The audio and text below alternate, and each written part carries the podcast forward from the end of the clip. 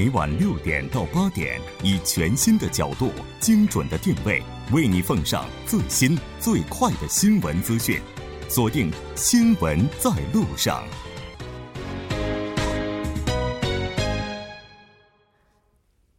了解最新热点焦点，锁定调频一零点三新闻在路上。那接下来马上为您带来新闻放大镜的第二部分，依然是和时事评论家徐明季老师以及我们今天请到的这位特邀嘉宾房秀清教授一起来讨论咱们今天这个讲师法话题。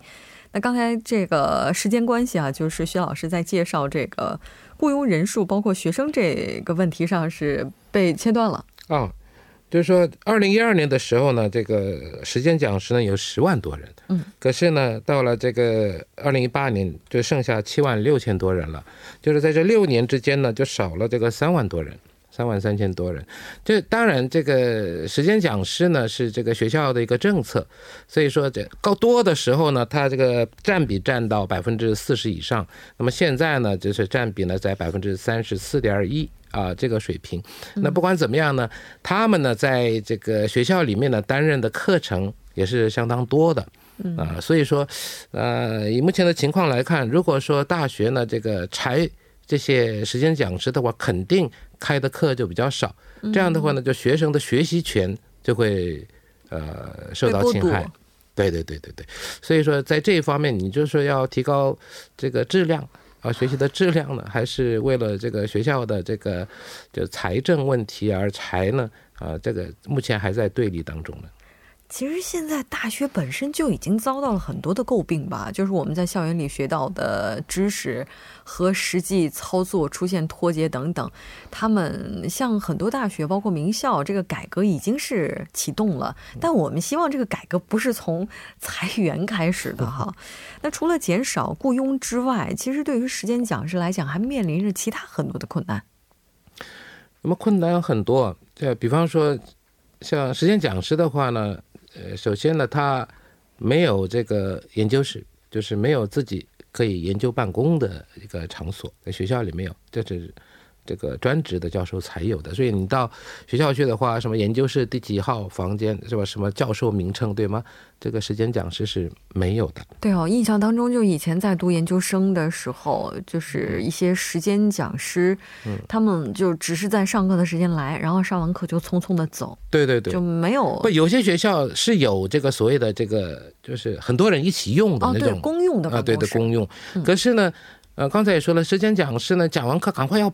到别的地方再去讲课啊，这个待在学校呃，学校的情况也不太多。嗯，还有一个呢，就是说我刚才说了，这个就是一个学期一千嘛，一个一个一个多月以前再告诉你的。还有一个呢，就是说他不能参加学校的一些什么教务会议啊，你没有这么职称，什么都不能有的，就是你就是就是教书啊，什么都没有。还有呢，这个就是说这个一般这个要。跑很多所学校，然后呢，当然你这个拿的钟点费就那么多，就那么多，他没有另外再支付给你什么一些什么奖金呢，什么也都没有。还有有些学校呢，甚至连这个停车。那你开车过去的话，你停车呃也可能会有点不利。就是说，比方说像专职的教授的话呢，就是一个月嗯什么两万块钱就可以停了。但是呢，这个从外面你是时间讲师的话呢，可能买票那个票的钱可能高一点也不一定。就是说，反正是在种种的方面呢，就是就是呃对被隐形的歧视了。对，所以说这个 以前就是当时间讲师的目的是什么呢？就是为了变成这个正的。就是就是正式的这个教授嘛，所以从时间讲改，一般一般来说都是从大部分都是从时间讲师开始熬上去的。嗯，那现在呢，你说如果时间讲师这样裁掉了的话，那他们连那个机会都没有了。当然，你现在时间讲师要变成这个所谓的专任教授呢，也是这 也是很难的事情。是，嗯，其实秀清的话。也是经历过这个阶段，对，你看学校呢，他会根据学生对老师的这个评分呢，选择是否继续聘用该老师。那如果学生对老师的评分很差的话，有评教，对，然后你要各种打分，然后还有评语。你不仅在该学校不能继续授课，而且在面试其他学校的时候呢，学生给老师的评价差的话，就会直接给淘汰，就没有你就没有直接报名的这个机会啊。学校之间还有资源共享吗？他这个就是你只要是在一个学校被拉到这个黑名单了以后，你到别的学校的时候都要填这个你在授课的经历。嗯。你要是填你之前这个分数很差的话，别的学校就不会直接淘汰你，嗯，不录取你。一般情况下，一百分满分的评分标准的话，学生评分平均分在七十分以下就不能继续聘任了。那另外，如果该课程没有任何学生评分，这样的情况也是有的，学校呢也是要考虑是否继续聘任该老师。这样来看的话，那老师是否能够继续签约，一大部分呢还是取决于学生的这个评分的。嗯，所以这个几层核实，何曾其实 开始这个学生给老师评分了，大概这个有十几年了吧。以前是没有的，哎，但这一点的话，这个因为我也是就给老师评过分的，然后其实学生有的时候就是说在评分的时候就难免会带入一些个人情感，对，这个时候这个评分它其实真的只能作为一个参考，你不能把它作为所有的评价的一个标准。其实这一点的话，就是哪怕站在学生的立场上来看，也要也考虑到这个讲师他们的立场哈。这个好像这个也有些就是不太好的新闻了哈，就是说。看你是时间讲师，你就是拿这个吃饭，他就去找你。你分数不给我好的话，我这个，呃，就评评教的时候，恐吓老师的，还有这种情况啊，这新闻出来的嘛。所以说，你说这怎么办呢？你当当这个时间讲师，真是各方很不容易啊，真的不容易。就是各各处遇挫哈。而且现在是你要先给这个讲师打分之后，才可以看分数。嗯，对。你不打分看不到分数。嗯，对。所以这其实这个系统也算是客观上保护了一下讲师，因为你这个学生不会因为看到分数之后，然后再去跟这个老师评教，这估计更麻烦了。那像这个出台之后，讲师法出台之后，就是说会不会给秀清你带来一些影响呢？它的影响其实是很大的。之前的时间讲师虽然没有四大保险，但是呢可以在多个学校授课，课时费会多一些。现在这一改。你要是说专职讲师的话，你只能在这一个学校教课的话，他能给你多少课呀？你也不可能同时教多门课。嗯，而且他的专职的这种讲师跟专职的教授还是有区别的。那专职的教授呢，简单的来说呢，专职教授是有基本工资的。嗯，那专职讲师呢，他又没有基本工资。哦，专职讲师是，就未来的话，你可能就不能在多个学校同时兼课了，因为只有这所学校给你交保险。对，但是呢，他还没有基本工资。哦，那你想想，你要是只有一门课的话，收入也是很不可观。可是你这个要九小时，一个一个一个星期要九小时以上，你不到九小时的话还不行。嗯，那么你不到九小时，还是跟现在一样可以跑很多学校。问题是什么呢？就是说这样的话呢，就学校就很多学校就裁了嘛。嗯，所谓的结构调整，在韩国最简单的就是从裁员开始嘛。嗯，企业也是一样嘛。对不对？那么大学说了啊，我现在没有没有收了十年没涨学费啊，韩国大学啊。那么我们现在这个学生也少了，然后收入也少了，那我们要再支付这个几十亿到这个上百亿的，这我怎么怎么付啊？所以有人就说，是不是政府应该给点财政支援？有有是有，像这次像这个就是有吗？有追加给大概百分之七十的，可问题是什么呢？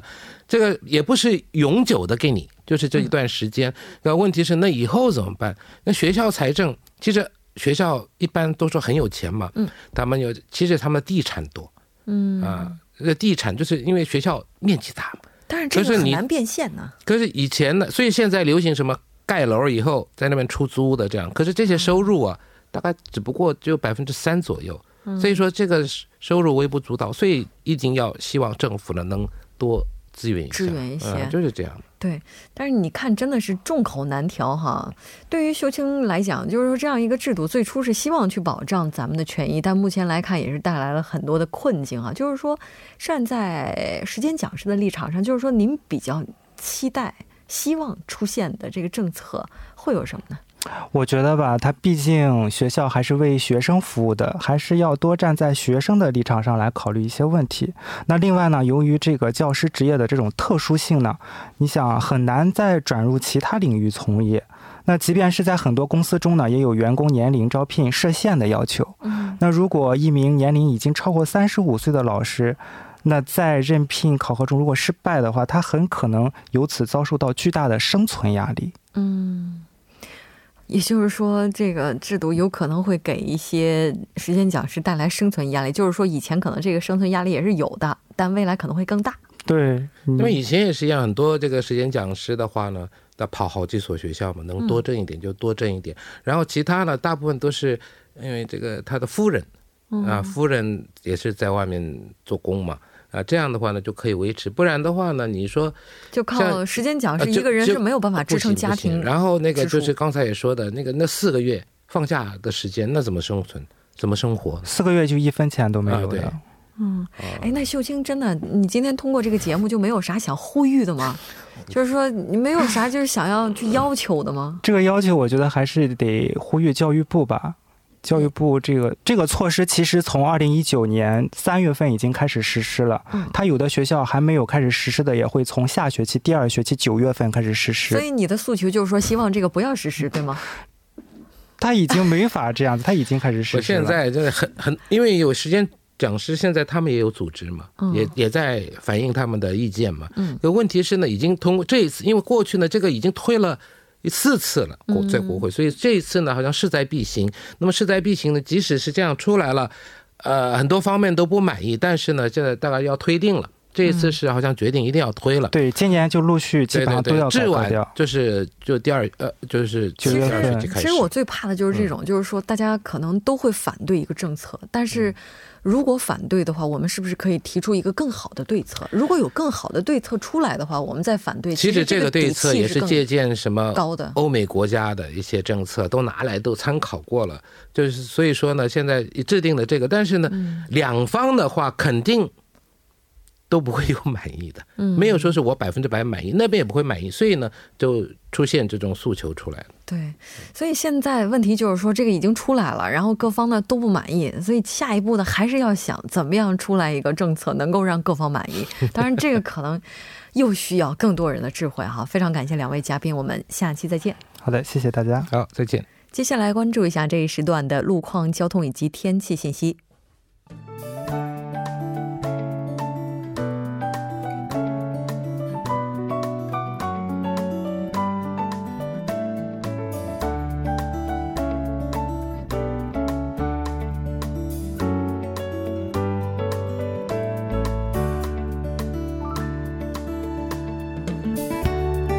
晚七点四十三分，依然是由程琛为您带来这一时段的路况和天气播报。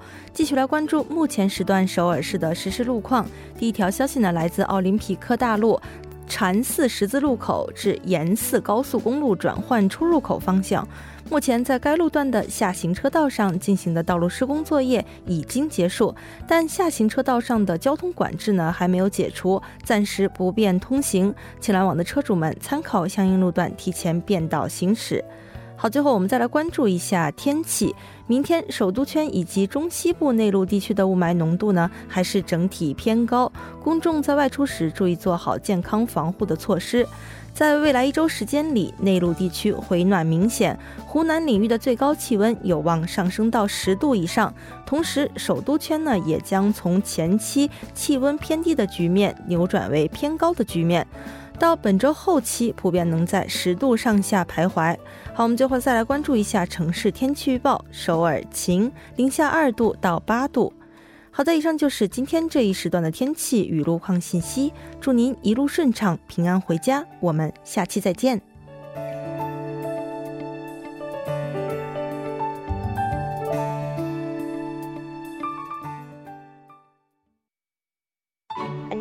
안녕하세요. 저는 제주도에 거주하는 34살 정우경이라고 합니다. 네, 안녕하십니까. 여기 저는 경기도에 사는 32살.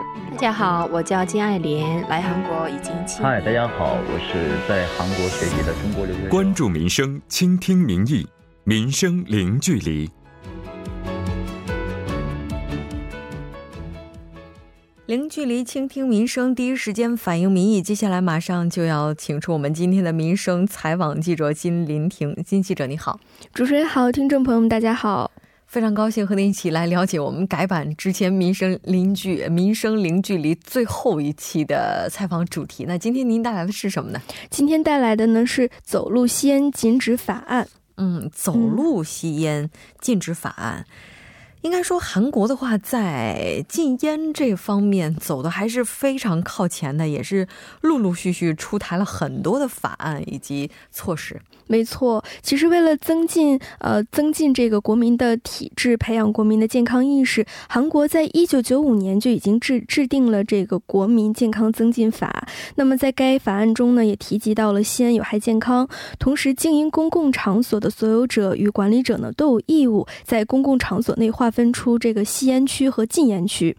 但是随着这个国民对健康意识的提高，反对吸烟的呼声呢，也是日益高涨，所以这个禁烟区反而。而变得越来越多，对这个吸烟区呢，反而变得越来越少。同时，近日这个步行禁烟、呃走路禁烟法案呢，也在很多议员的支持和发动下，呃正在实施，所以引发了韩国社会不小的争议。对你说，最开始的时候，公共场所禁止抽烟，然后呢，又到有屋檐儿的地方基本上都禁烟，对，再到在小区楼里这个抽烟也被禁止了，是的。然后接下来连走路抽烟都要被禁。站在烟民的立场上来看的话，这个世界真的是太悲惨了哈。咱们也来听一下市民朋友们对于禁烟区越来越多这个现象的看法。 네반갑습니다저는5년째흡연중인대학생입니다大家好，我是一名大学生，吸烟大概五年了。最近我在新闻上看到了步行吸烟禁止法案。虽然我是一名吸烟者，但是我依然觉得吸烟者不能为非吸烟者带来一些负面的影响。所以呢，我赞成实行步行吸烟禁止法案。관련해서는찬성하는입장을가지고있습니다 大家好，我是西安大学的一名中国留学生。我平时是吸烟的。目前吸烟禁止区越来越多，这个现象我认为是社会总体的一种进步。那么，我个人是赞成禁止走路吸烟这个法案的，因为走路吸烟在人流量比较密集的地方会对人、会对他人的健康造成一些影响，然后也会影响一些市容市貌。大家好，我是在韩国工作的职场人。嗯，我平时是不吸烟的。嗯，然后禁止吸烟法这件事情呢，我是非常赞同的。首先就可以保护他们的身体，然后就是在保护空气，然后再去保护那一群不吸烟的人。我平时呢是不吸烟的，这个禁止走路吸烟法案，我觉得是很好的。为什么呢？因为旁边有路人，这样你吸过的烟，你再吐出来的话，被别人吸到的话，也是会影响别人的身体健康，尤其是孩子们的健康。所以我非常赞成这个禁止走路吸烟法案。也就是咱们的受访者当中，不管自己抽烟还是不抽烟，都还是挺赞成这个法案的。是的，是的。这还是挺有趣的。我以为抽烟者可能会表示强烈的抗议呢。那刚才提到这个禁止走路吸烟法案，其实一七年的时候就已经开始对这个法案进行审查了。对，那么这个法案的其实具体的内容，呃，就是包括这个，就是不允许一边走路一边吸烟。如果有人一边走路一边吸烟的话，那么将受到这个十万韩元的罚款，大概合人民币六百多元人民币。那么这个韩国民主和平党议员黄柱红表示呢，曾经在日本发生过一名男子边走路边吸烟，这个烟头导致儿童失明的这样的一个案件。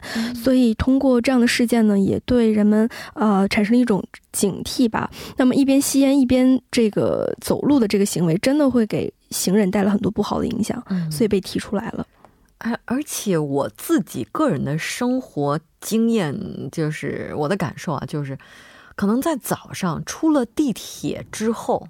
出了地铁站之后，边走路边抽烟的人群是更多一些的，因为大家可能早上的时候在家里没有时间去抽烟，然后又坐了一路的地铁，时间比较长，这烟瘾犯了之后，刚好出了地铁，就快走到公司的这段路上，似乎看来是非常不错的一个时间哈。但问题在于早上的时候，一般人流也比较密集，就跟在他后面的人很多，所以那时候就在早上上班的有一段时间啊，是抽了不少的二手烟。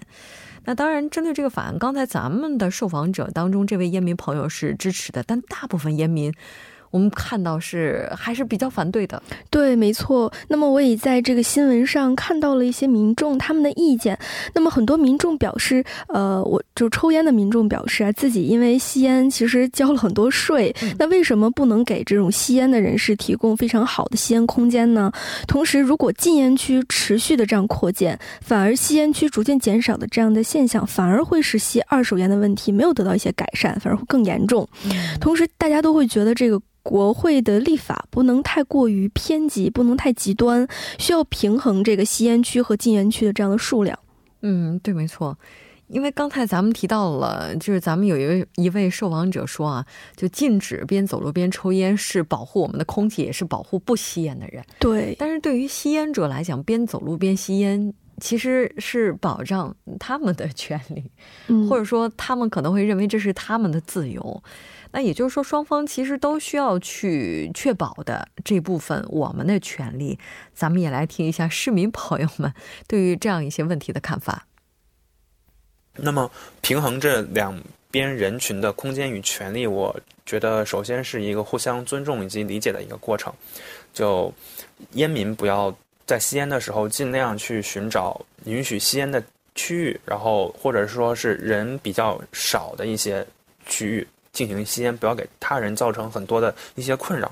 再就是，呃，不吸烟的一些民众也需要对于吸烟民众的一个理解，比如说允许赞赞成在一些大型的一些商场啊、影院啊、超市配备一些专门的一些吸烟区，然后允许烟民进行去吸烟。这样的话，其实双方的一个权利不会产生很大的一个冲突。我过去在日本留过学。当时给我的感觉是日本的吸烟场地设置的比较好呃在大街上抽烟的人也比较少扔烟头的现象也是很少的。所以我觉得，为了减少给他人的影响，合理的设置吸烟室真的很有必要。这样可以维护吸烟者的利益，也保护了非吸烟者的健康。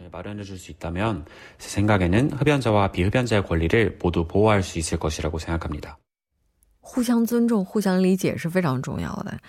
那相关的韩国这些吸烟设施，这么听起来还是非常不足的。而且我记得之前好好像听一位烟民朋友说吧，抽烟的人其实特别讨厌烟味儿啊？是吗？我觉得特别有趣哈，就是说。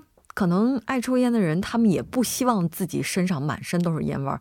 但一般这些抽烟区，如果空间非常密闭的话，可能在这个地方抽完烟之后，全身都是这个烟味儿，因为大家都在这儿吞云吐雾嘛。哦，对，哦，那也就是说，合理的去设置这个吸烟区，让这个吸烟区更加人性化，是不是也会让烟民朋友们就愿意主动的来这些区域去抽烟？刚才也提到了，就是日本的情况，就是对他这个情况的话。会比韩国好一些，然后它这个好可能就是体现在，就是说它的一些设施可能会比较完善，可能会更过于人性化。当然，这没有去具体的研究过哈。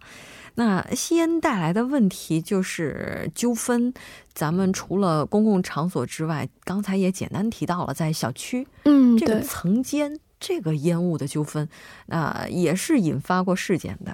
没错，其实在我采访的过程当中，也有朋友就是说到自己经常有的时候会在家抽烟。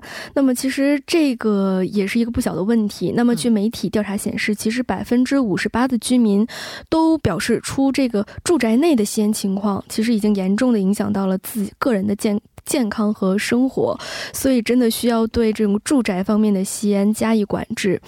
嗯，同时，国会其实在去年的二月十号对《公共住宅管理法案》进行了修改，那么并表示，如果收到了居民啊的这个二手烟的申告投诉，那么所处的这个住宅警卫处、保安部门就可以到呃。有吸烟嫌疑的居民家进行调查，从而再进行一些劝勉，减少这个烟对大家的危害。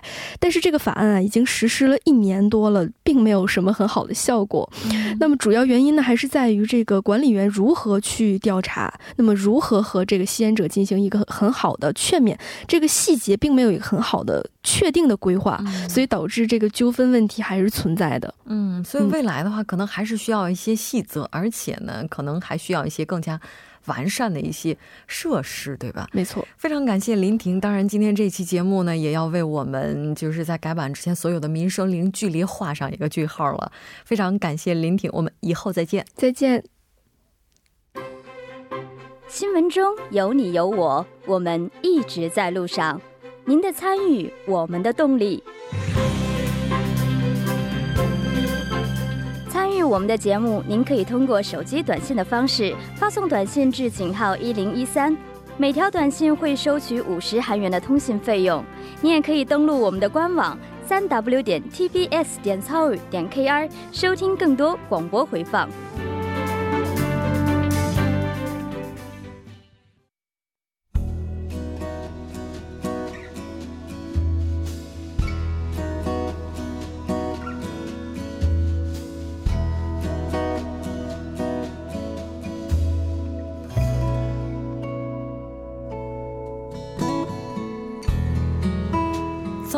雾霾天在明天呢，应该还是会影响大家的出行。根据气象厅的报告，尽管明天受高气压影响，天气晴朗，但雾霾浓度非常高。那这种气象会一直持续到后天为止。还希望大家出行的时候注意佩戴口罩，注意个人卫生。那此外，早晚温差呢会进一步拉大。